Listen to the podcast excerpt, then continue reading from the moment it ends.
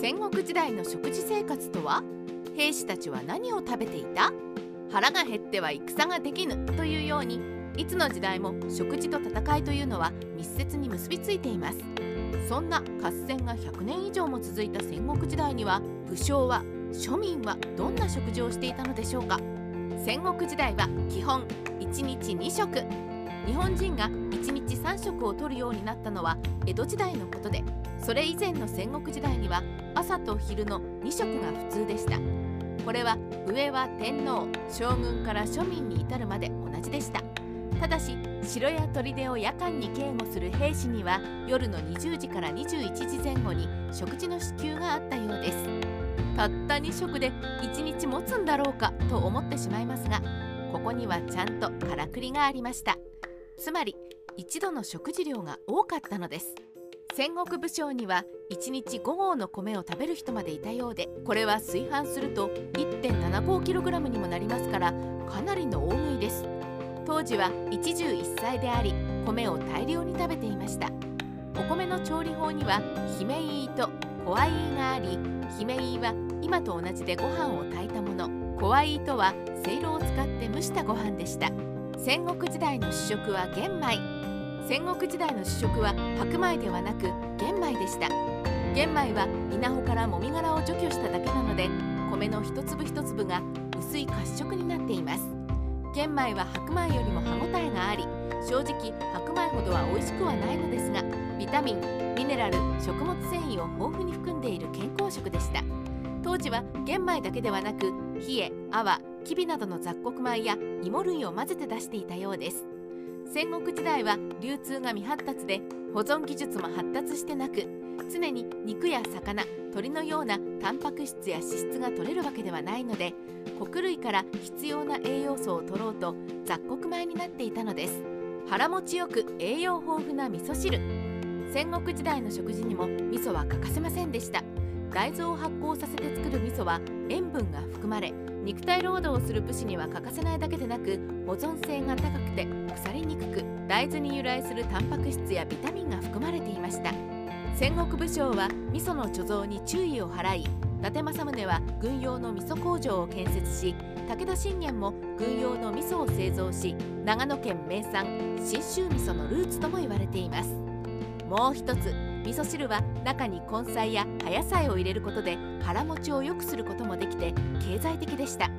戦国時代は食事の最後におかずの残りをご飯にのせその上から味噌汁をかけて食べる猫まんまも一般的だったようです。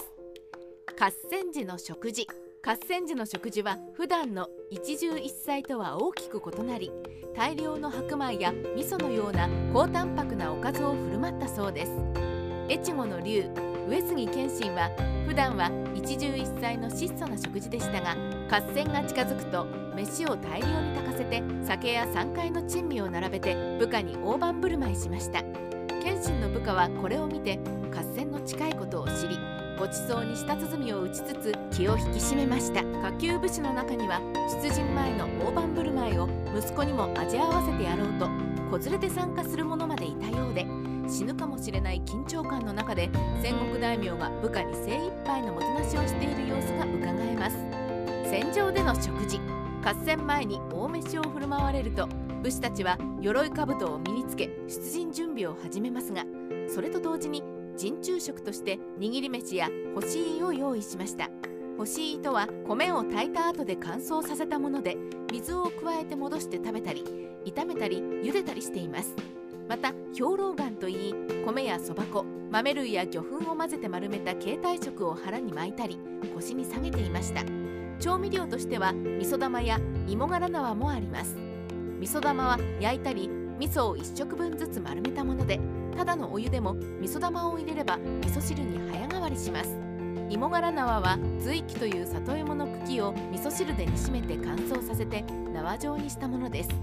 普段は荷物を縛るのに使える以外にもそのままかじって食べられ味噌汁に放り込めば味噌汁の具にもなりました。それ以外も持てれば梅干し乾燥させた餅干物など兵士は食べられそうないろいろなものを揃えています。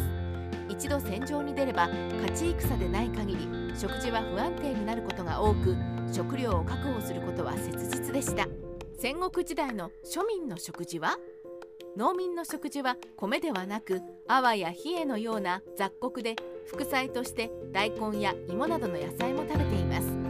少しでも腹持ちを良くするために雑炊にして食べることが多かったようです。魚や鳥獣の肉は保存の関係で出回らず自分で取るか市場で買うかしたと考えられますが当時は仏教の影響で鳥や魚以外の獣肉はあまり食べられていませんでした。米や味噌は贅沢品で日頃から食べていたのは武将や貴族など身分が高い人たちだけでした。1996年の NHK 大河ドラマ「秀吉」では若い頃の羽柴秀長がもらった手間賃で贅沢品だった木綿豆腐を買ってくるシーンがありましたが豆腐が贅沢品扱いなのを見るといかに当時の農民の食生活が質素だったかわかります。豆腐が安くなり庶民の日常の食品になるのは江戸時代からでした。戦国時代ライターカワウソの独り言。当時は体を動かすことが少ない京都の貴族は薄味の食事を好み労働や武芸で肉体を酷使する武士や農民は塩の効いた濃い味の食事を好んだようです。特に織田信長は味噌を効かせた濃い味の味付けを好み少しでも味が薄いとまずいと怒り不機嫌になったとか。足利義昭を報じて上洛した信長は薄味を好む強風の食事には辟易したかもしれませんね。